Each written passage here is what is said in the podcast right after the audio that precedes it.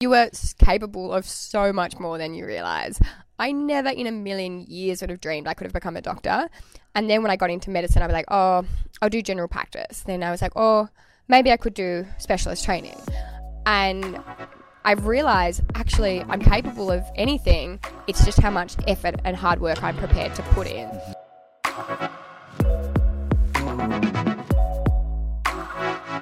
Hello, hello, hello, and welcome back to another episode of HPG Engage. It is my pleasure today to have Dr. Izzy Smith, a medical doctor specializing in endocrinology. How are you today? Good pronunciation, Thank Dwayne. you. I was first. nervous. I was nervous about that one. I jumped onto YouTube just to make sure I Oh got no! it I hear a lot of like endocrinology and weird words it's, of an, it's a very odd word to like to read initially. So um, yeah, I jumped onto YouTube. I was like, let me make sure I get this right first go because it'll not look well. No, well done. And I just outed myself there straight away.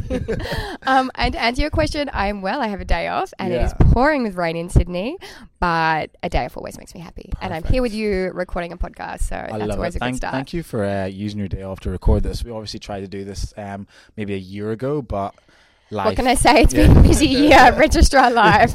the registrar life does uh, does not allow for much flexibility with time. Um, but again, thank you very much for sitting down with me.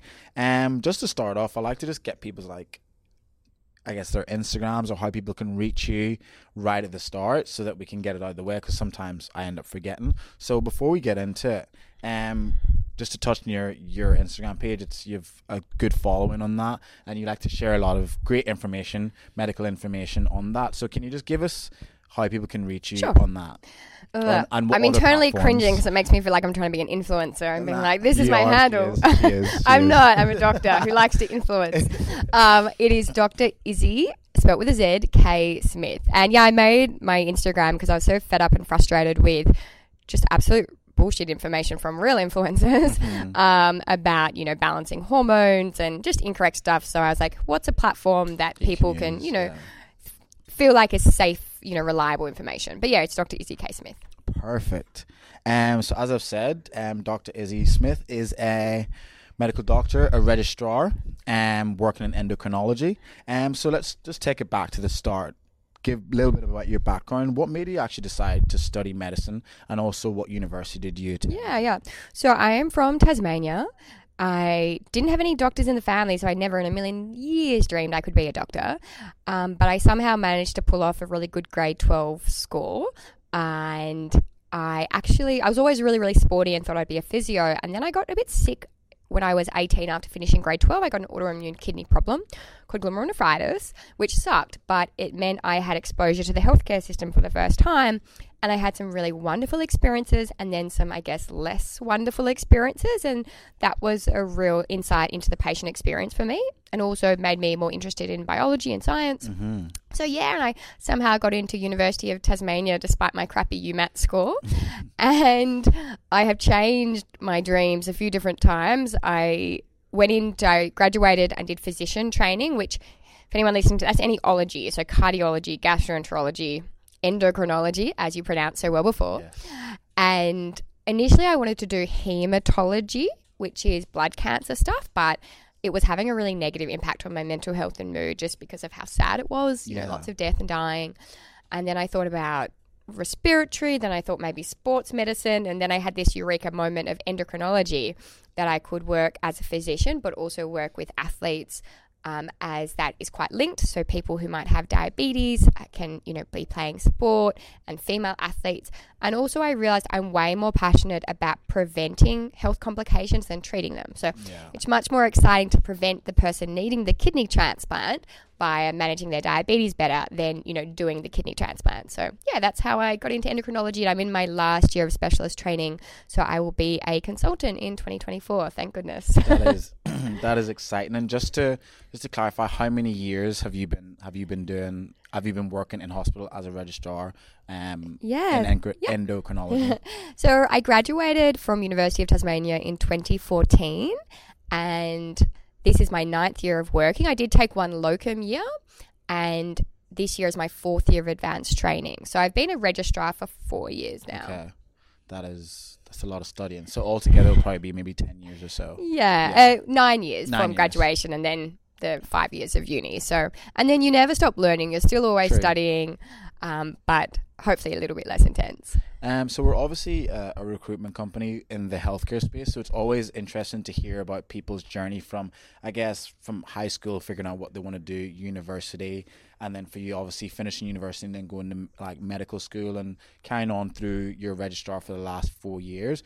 But what has been like? What has been the journey um, throughout that time been like for you? Um, can you just give us a quick insight into that? If I could explain it in one word, it would be a roller coaster. Mhm. I, as I said, I never expected I would get into medicine.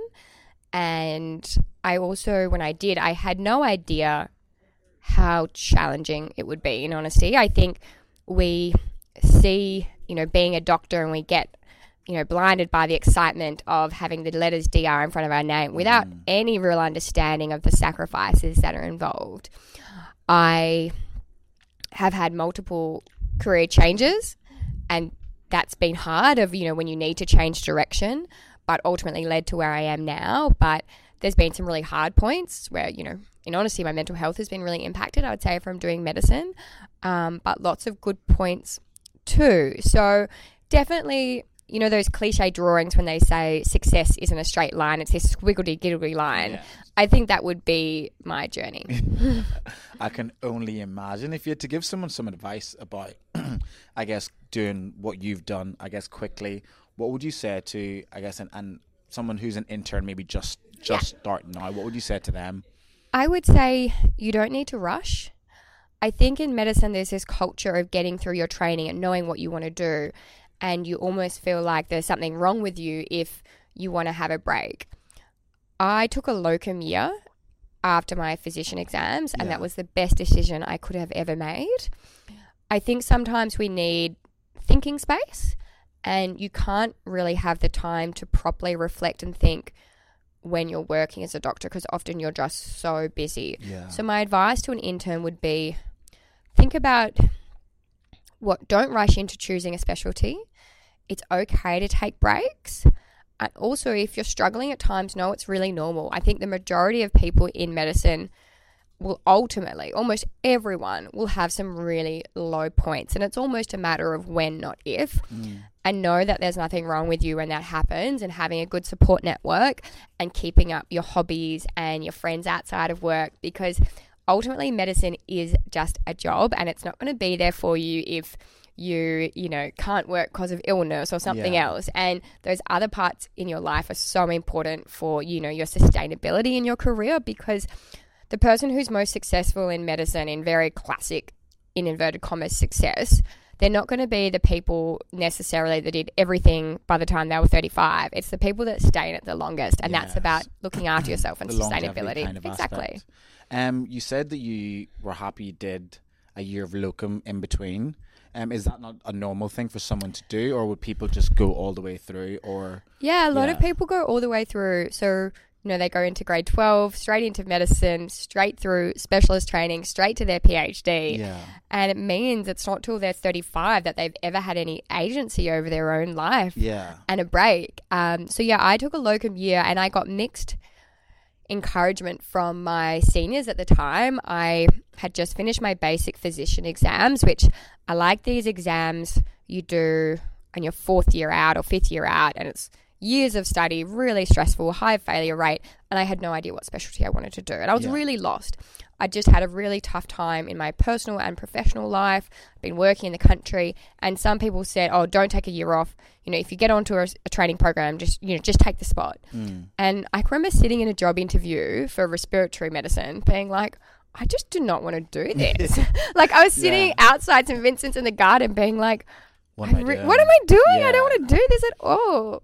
And I took a locum year and I felt like I had time to actually grow as a person outside of medicine. And that actually helped me think about my values and what aligned with my values professionally. And that's Yeah. how I realized I wanted to do endocrinology.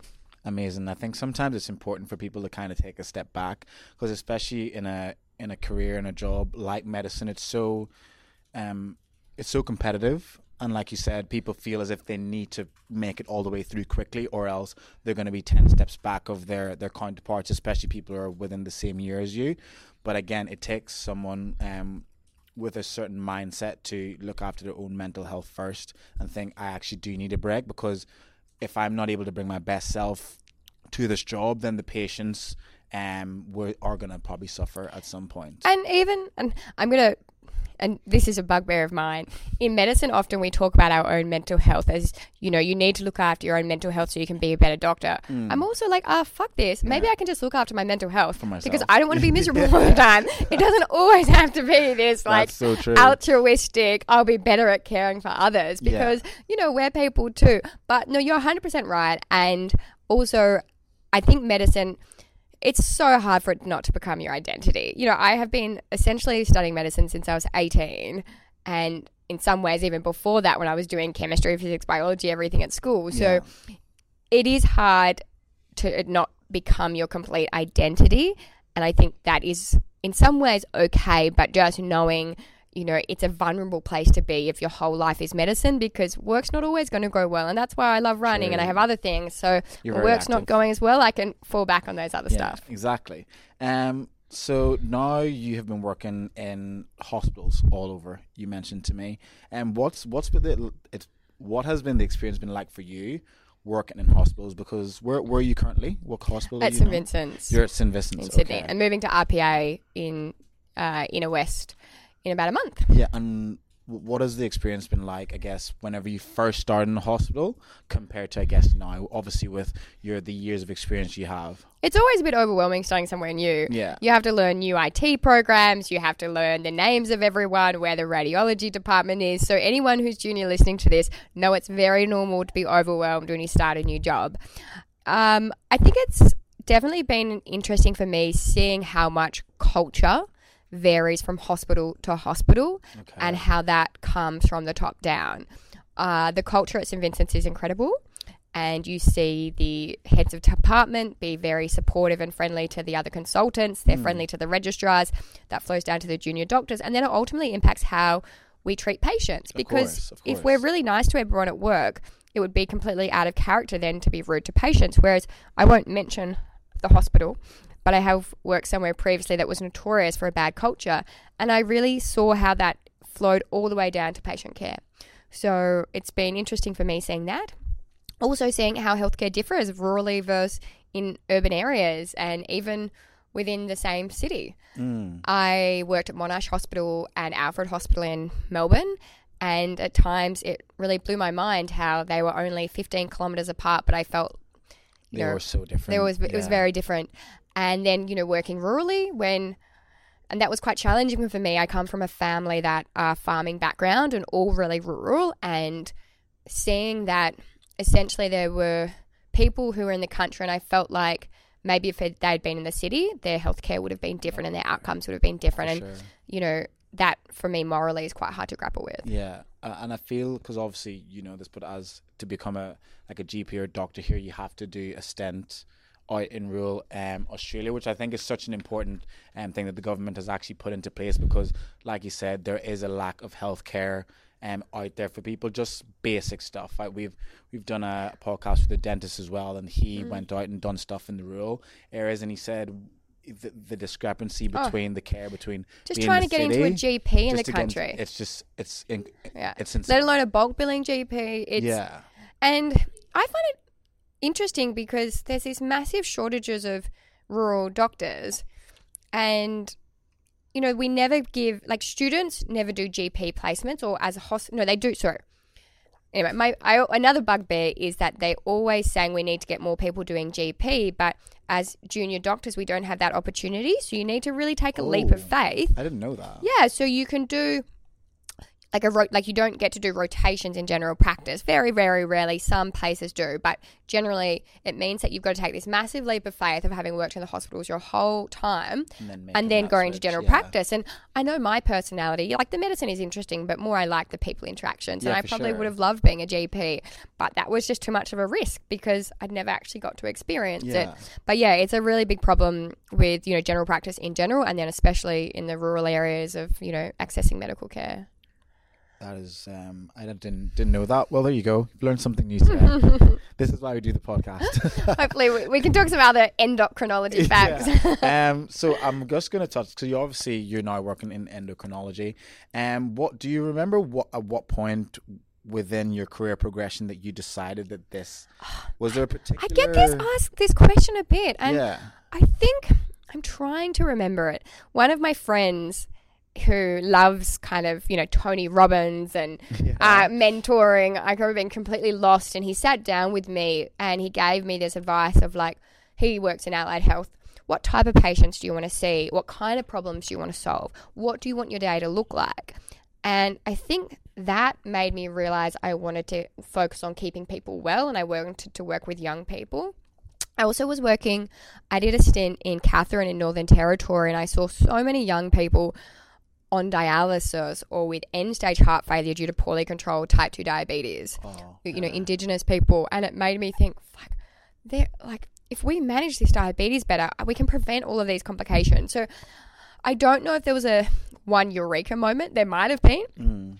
but it was, you know, but yeah, it was this gradual, I think, thinking about my values, problems I like solving, and also taking time. I think sometimes we feel like we need to make a decision about our life or career, and we mm-hmm. need to acknowledge sometimes it's just going to take life experiences to happen. So we, you know, so we learn what we want to do, and that was that locum year for me. It's very much like serendipitous to, to a degree where a lot of us may think we know exactly what we want to do. I know for me, when I was in high school, I had this version of how my life was going to Were go. you going to be a professional soccer player? I've got bad knees now.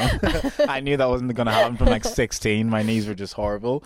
But you, when you're younger, you have this idea because you're so ignorant to the world. You're so ignorant to And of course you are. You're like 15. Yeah, you it's have insane. no clue. We expect young Yeah. people to know. I'm still working out what I want to do. Lit, lit, I'm still honestly, I just turned 30 and I'm also like that. I'm like, you're always going back and forth about what the potential I think are. that's modern day society as well. We don't do the same career for 40 years. Thank goodness, because I would get so bored. Mm-hmm. Yeah. And yeah, I think it's really good to encourage people that, you know, you are going to change and your goals are going to change. And that's normal because the goals that were right for you when you were 17 are going to be very completely different, Of to what is right for you at. You're young, you're only 30. I turned 32 the other day. Oh my God, I'm so old. Thank God for Botox. um, the, but yeah, your goals, you know, goals and what rights for you change as your life and you grow as a person.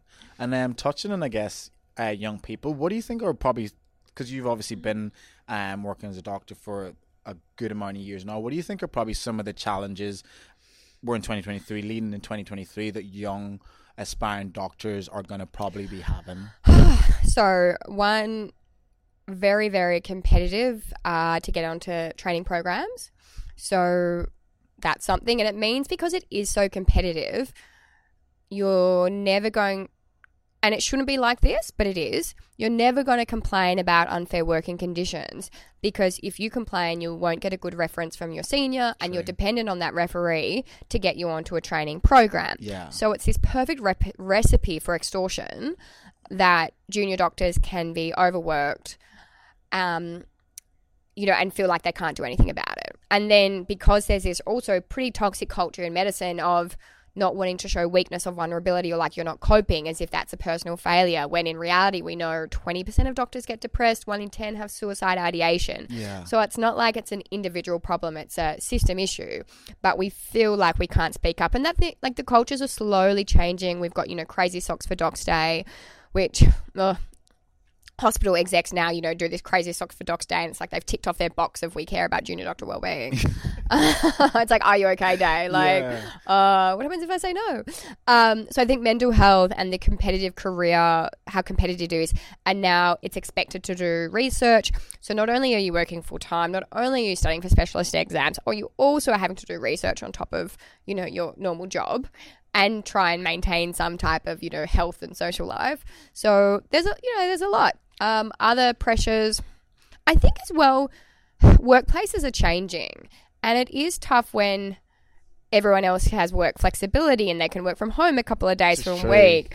They can take Looking their dog into the office. I know, and it's you know it's a shame that medicine has Doesn't no none of that. yeah. You know, people working part time, and you know I don't have children, but for people who are mothers or fathers with small children, there's pretty much no work flexibility in your training to work part time. So, and I think medicine is like 20 years behind most most other industries, and I think in part it's because of this arrogance of like, well, we don't need to follow, you know, these woke, Exactly. you know, these woke new, you know, working conditions because we're medicine, we're saving lives, and that's a real problem. I, I'm always curious because obviously, when you have doctors and nurses working the front line, they're so overworked. But then people say that getting into these training programs is so competitive, but they're obviously so competitive because there's so many people trying to get in, but there's not enough spaces. Hmm. In my ignorant head, who's not it's there, not. I like- don't think it's ignorant. I reckon you're gonna get onto a good I'm point. just like, why are we struggling when there's so many people trying to get in there? I don't understand the It's- correlation between yeah, that. yeah. It you, no, you're really right. And there's such a shortage of like specialists rurally Yeah.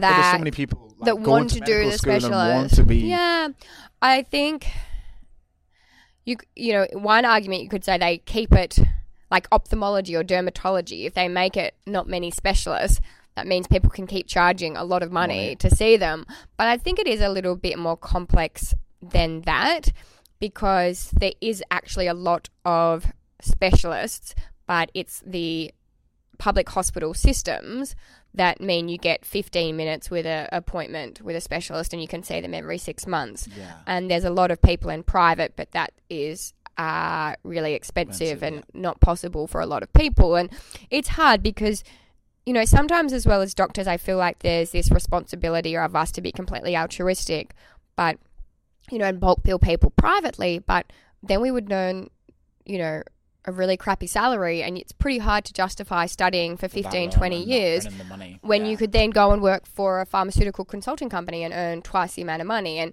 I think doctors, there's this culture of not caring about money, almost as if that makes you like you're not a real team player and into it for the right reasons. And I think it, that comes back to this expectation of doctors being these altruistic, superhuman people that 100%. um, and I don't like that because obviously we are all altruistic. We wouldn't have done medicine if it wasn't for the fact we cared about people.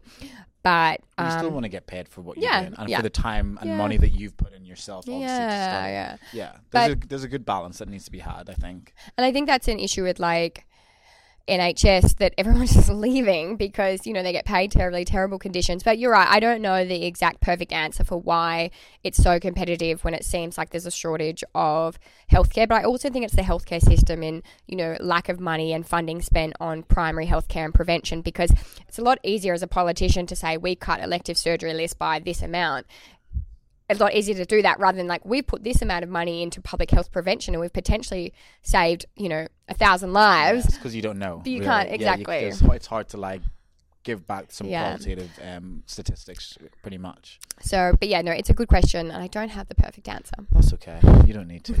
um, I, I touched on the front line and how a lot of the doctors and, and nurses are always completely overrun with the work. But um, you obviously, as a registrar, have been working in hospitals for the past few years, number of years, and and you worked there th- through one of the most trying times that anyone that currently lives on this planet has ever experienced. Um, COVID.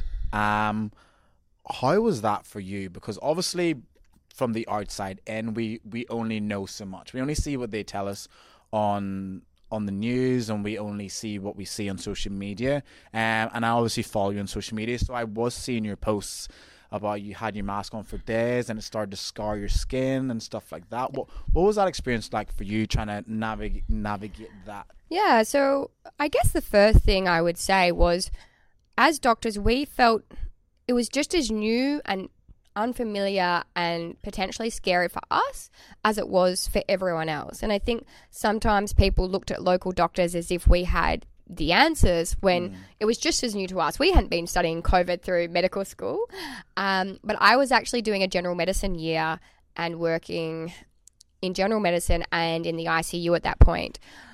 And so, one, it was unfamiliar and scary.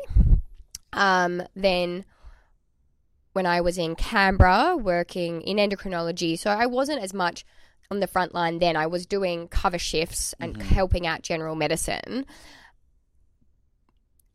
But I think the best way, it was just so draining. And, and that sounds silly, but wearing PPE and a N95 mask and goggles all day Yeah. is just exhausting. and you know, it's hard to take your mask off so you don't drink any water. I'd realize I'd do, I do my like 13 hour days on the weekend and be like, I only went to the toilet once to do a week because I haven't drank, any, any water water, because yeah. it's just too hard to take off the mask and PPE. But I'm not an emergency department doctor. I am not an ICU doctor, so I can't really say I was completely there, you know, on the front line as much as those types of specialties. But Yeah. it was exhausting, scary, and then seeing people make fun or take away the seriousness or the benefits of public health intervention just felt kind of a little bit soul destroying. We were mm. going off to work every day and seeing people put up signs like it's your right not to wear a mask in the supermarket. It's like It for fuck's sake, you Yeah. selfish piece of shit. like you can't be bothered to wear a mask at the supermarket and then there's you know nurses and doctors wearing PPE all day. all day and you know and people are still dying and you know i had someone a while ago you know and it's obviously there's you know i won't go on to vaccine stuff but you know still having people who are elderly with health factors not vaccinated and dying of covid and you do wonder like could you have been you would you have not died if you'd been vaccinated Yeah. um, and COVID is still going around. I'm working at St Vincent's and in the transplant department, and so yeah, COVID is still very much a real thing. But yeah, to sum it up, scary, exhausting, and frustrating.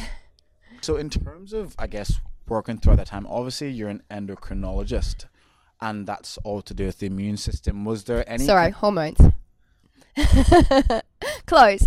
Uh, that's immunology. So endocrine. I'll give a little Yeah, we education haven't really- session. uh, we haven't really explained Yeah. exactly what an endocrinologist Um, does. an endocrine organ is an organ that creates hormones. Endo means inside, um, and our endocrine system is very complex, but essentially it's all our hormone secreting organs, and almost all of our physiology is controlled by hormones. So there's our pituitary and our hypothalamus that sit in our brain, and they control things like our thyroid, our you know ovaries or testes, our adrenal glands, growth hormone, and then there's like insulin and pancreas.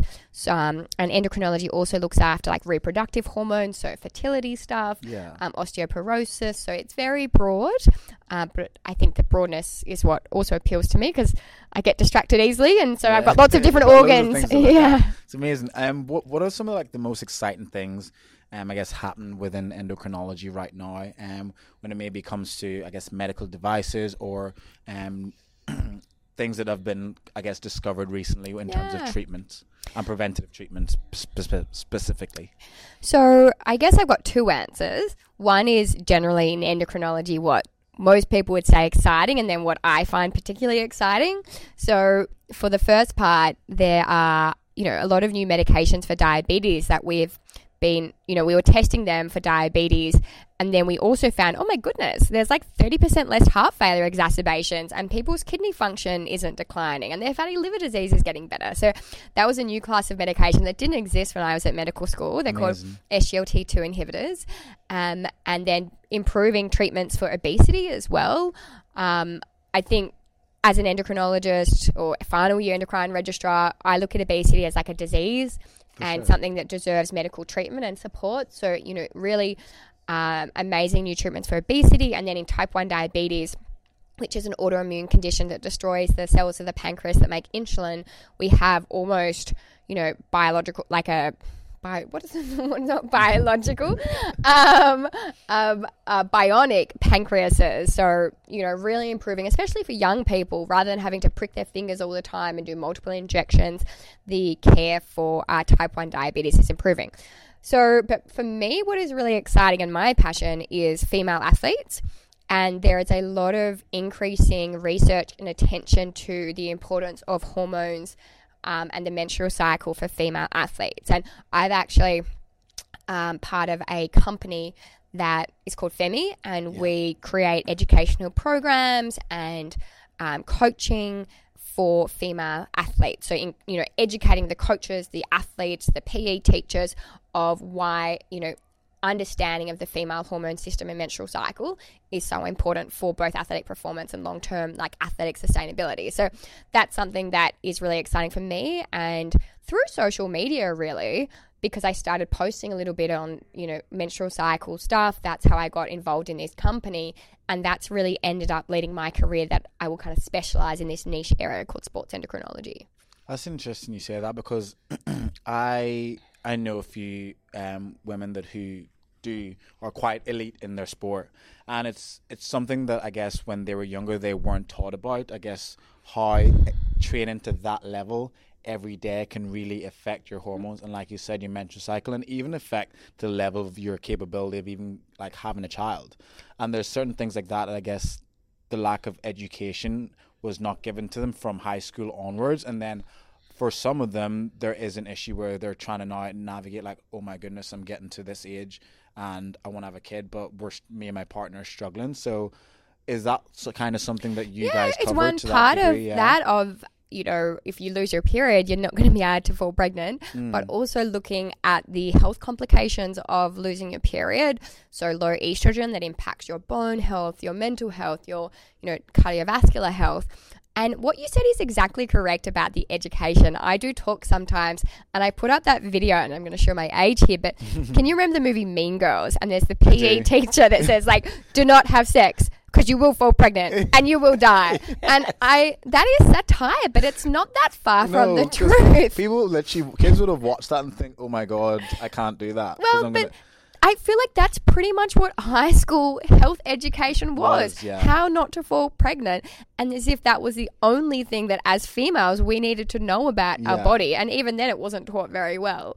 And so educating women and because there's still a bit of a taboo of talking about periods and menstrual cycles and I also in my talks I get people to talk about the most ridiculous words we have for periods, like you know, Auntie Flo, Shark Week, and I'm like, can we just freaking call it what it like a Auntie- period? Auntie Flo, anti-flow. yeah, As yeah, in, like, Auntie anti- Flo has arrived, like I've an aunt. never heard of that No, one. well, I've heard of Shark Week. Uh, and then it's like, what's more offensive to say, period or Shark Week? like, and um, oh my goodness. so tear my eyes. um, so you know, taking away the stigma of like we all get like half of the population get periods. They're required for people like for civilization to exist. So taking away the stigma and making them more comfortable topic topics for men and women to talk about. what's So- what's one of the mo- one of the most common questions I guess women would ask you um with within this company FEMMI when you're giving your talks or Yep. if you're doing So- seminars. how to prevent losing their periods from playing sport and what to do to get your period back. So really, it's all from energy deficiency. If you're not getting enough energy, and there's re- increasing evidence now saying it's also carbohydrate um, availability. So if you're not getting enough food, and especially if you're not getting enough carbohydrates. Um, your hypothalamus and pituitary, the part of your brain that controls the ovaries, will turn off ovulation. Mm. and that's its body protecting itself saying i don't want to fall pregnant right now. I'm not healthy enough to you know maintain a pregnancy. And so i talk about not exercising when fasted so always eating something with a little bit of carbohydrate before exercising even if it's half a banana. Um, then making sure you're getting enough carbohydrates and not going for too long without eating there's some really simple things to do and you know fueling your body appropriately and especially not avoiding carbohydrates so that's something i do a lot with my ath- talk about a lot with the athletes and also um, you know bone health and osteopenia and preventing stress fractures Yeah. as well Um, we'll go on to I guess you were talking about. You got into this with FEMMI because of the content I guess that you were sharing your social media, and you have a good following of uh, over thirty three thousand.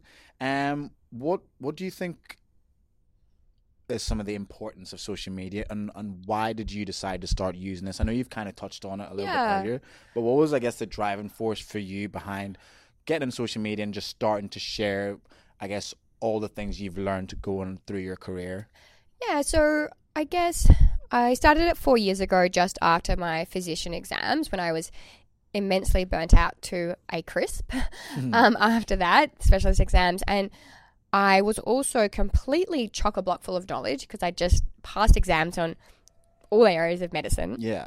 and I come from a non-medical family, and also I don't have, you know, most of my friends are people from primary and high school. They're not doctors, so I really saw how confusing and challenging it was to navigate the healthcare system and health information, and I wanted to try and somehow And fix it. solve that Yeah. in some little way, even if it was just to my friends and family. yeah. And this was when really influencer type stuff was really growing and, you know, seeing influencers influencers post on, you know, a smoothie cleanse and Oh, yeah. adrenal fatigue and leaky gut. People with no qu- qualifications or expertise, and so much self assurance that it's almost, you know, impressive of how. Um, They you know, confident, like yeah, with no with yeah. no remorse whatsoever. And um, this was when really low carb diets and keto diets were becoming popular. And I was frustrated. And I also was frustrated, but thought doctors need to, we can't keep complaining about all of this bullshit information of the medical medium and, you know, etc., cetera, et cetera, if we're not going to do anything about it. And it's all very well to spend heaps of money on medical research, but what's the point of doing it if it doesn't actually impact the broader community? 100%. And so I just started writing little blogs on Instagram. I look back at the ones I wrote initially and I cringe, like, oh God, my writing was so bad. Um, but I think I realized I quite enjoy medical writing and in some ways am quite skilled at explaining things in a way that is easy for people to understand. And I think that ties back to the fact that I don't have any doctors in my family or friends, so that's what I've been doing anyways, Yeah. explaining things. And yeah, it just kind of grew in time and it was also an opportunity for me to write things that I was interested in. So about learning more, you know, improving my own knowledge and especially in that kind of endocrinology and female athlete space. Yeah, I think it's so important for people like yourself to doctors in particular to to put themselves in a position where they can influence. Like you said, you're a doctor that influences or tries to influence because there's just so much misinformation out there, especially over the past few years. But COVID was a good just- example. was like that was well, How funny was the five G? Like COVID was it like COVID is being spread through Yeah, five 5G because in places where there's loads of 5G towers, that's where there's a high level of COVID cases. I'm like, no, It's like because of population is high. There's more people that live Oh my in, god, in it the made city. me real. It's so funny It how like crazy. the people who were saying this were like, "Oh, you guys are sheep for believing," and you're like, "You're the one believing the absolute oh, ridiculous Oh, ideas." But and again, that's why it was so. It's so important for people like yourself to be there, to be a voice of reason and a voice Mm. of act, coming from an educational background, who can say, no, no, no, no, that's not how science works. Mm. But it's interesting though because you know we don't have any time, so everything I do, and I did a lot during COVID. Yeah, you're pretty. You're pretty active. Yeah, I think it was a way of me like helping my own anxiety. But Yeah. it's not like I'm getting paid to spend, you know, two hours after work creating a No. post with, you know, uh, or a blog and different educational resources for people to go. So that it's really a hobby. And I think for people wanting to do social media stuff, knowing at the end of the day it is a hobby Yeah. and, you know, it might lead to some career opportunities for me, um, but it is free work. Yeah. And unlike influencers who might be trying to make money or have a business through their social media, that's not what doctors can do. So it is hard and we don't have any time. So that's why the influencers and the scare fear mongers are always going to have a step up on us because that's something they have that we don't, which is, you know, copious amounts of time. Exactly. Um, so you're obviously doing some amazing things within healthcare. You're a registrar and you're working alongside FEMMI as well. But in particular, I guess the healthcare space is somewhat a male-dominated space, and you as a woman, ho- how's how's you as a woman within the healthcare space been? Is there have there been any roadblocks? Have there been any kind of unconscious biases when you're trying to navigate your way through? Um, what has that experience been Yeah. like? It's a good question. I interestingly now medical students are 50% women and men. Yeah, yeah it's How definitely changed. However, um, many more female GPs versus specialists, and especially surgery, is male dominated. Mm. The specialty I do, endocrinology, is actually quite a female. I don't know what the numbers are, but I think there's more women than men even. So I am in a female, you know, friendly specialty. Yeah. Um, in terms of my own experiences, I've definitely had, you know, inappropriate. Like, I look back now and realize sexual harassment. I remember when I was an intern, like, my orth- orthopedic consultant and head of unit adding me on Facebook and sending me messages about how his partner wasn't having sex with him and if I ever needed any help with my career. Oh, And I was 24 at the time. And it was so awkward because I was like, well, this person is doing my reference yeah. and I have to see them every day. Like, I can't just block them. Yeah. And so weird. And other inappropriate, you know, comments along the years. Um, but do I think I have had my career negatively impacted? Maybe if I had been wanting to be an orthopedic surgeon, Yeah. yes. Maybe if I had kids, um, you know, yes, that would be something. Also, I think, and this is might come across not controversial, but I also think as a female now, I fit the mold of what society wants me to be. Mm. I am pretty, I'm polite, I'm friendly, I'm not too controversial. So I'm pretty easy for people to deal with. Mm-hmm. And I think we have this expectation in society of how women should behave. And that is, you know, it's a, this is big, that would be a big topic in itself. But because I do, you know, fit the mold, maybe that has also You've mean just I haven't been able to navigate through quite yeah, yeah. Um, but I think definitely it's more of an issue in some specialties, and there's a lot of evidence that. Uh, you know, women need to kind of prove their worth where men are judged on their potential. And there are specialties that are such boys' clubs. I can remember assisting in orthopedic surgery once. I was the only female, and they were talking about going up to Melbourne on the weekend and which strip clubs they were going to go to. Yeah, And I'm just standing there rolling my eyes. Um, but yeah, so there's definitely been moments like that. Do I think my career has been negatively impacted? No, but maybe if my life circumstances were Were different, it would have been. Well, I'm glad that, that that hasn't been the case for you. Yes. And in the future, if any of your orthopedic consultants add you on Facebook, that is not okay. Don't accept and probably talk to HR, which I think I'd worked in hospitality from when I was 15. So I was Yeah. so used to sexual harassment For in sure, in workplace bars, yeah. that it was like, oh, that's just kind of the norm.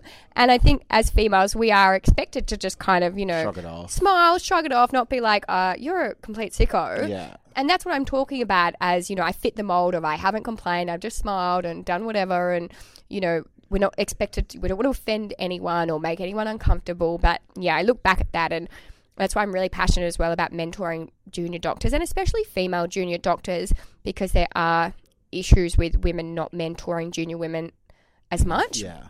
um, and really trying to mentor them and teach them about what is and isn't okay in their training and what they shouldn't should and shouldn't have to put up with. Completely agree. Um, let's go. Let's have a quick touch on. You're part of Movember, Ah, an ambassador. How did how did you end up? How do you end up there? So yeah, It's a pretty big organization, obviously. it is. It wasn't as big when I got involved Yeah. back in uh, twenty. My first campaign was in 2012. So um, Oh, that's a, yeah, okay. so back that's a while. yeah yeah. So back then, Movember was more like novelty checks. Yeah. I only started in I think 20, 2005 maybe. Um, so for, to cut a long story short, my dad died of cancer just before I turned three, and he was a farmer, and you know didn't go to the doctor when signs were wrong. When he did go to the doctor, the doctor said you should have this biopsy that could be cancer, and the doctor, I know the doctor, he's a bit of a dick. Um, and my small country town. Um, and my doctor was like, my dad was like, mm, no, and carried on. And you know, by the time he was diagnosed, he had metastatic lymphoma Yeah. and uh, died. You know, within that year. And I hadn't really celebrated my dad's memory. I think in my family, it just he wasn't talked about very much. And when I was what 20, 21, and in Hobart, there's this big running race called Point to Pinnacle where you start at uh, sea level at the casino and you do a half marathon all uphill to the top of Mount Wellington.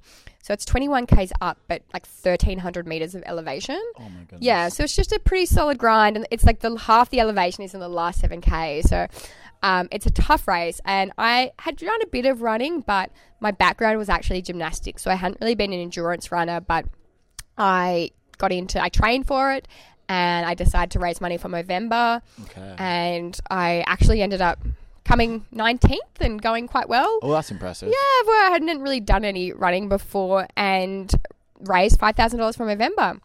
And I think for me, and then it kind of led from there. I kept raising money, and then Movember asked me to be a formal ambassador um, in the first year that they had the Mo Sisters be the formal ambassadors. But for me, Movember has also taught me it's not you know I've I've raised lots of money and I've done lots of stuff about awareness for them. And initially, my awareness was all about like, you know, men get your health checked, you know, get your blood pressure, don't miss warning signs. But then Mm. I think I became a doctor and my own mental health was impacted and I actually lost a friend to suicide. And then I was all about the mental health.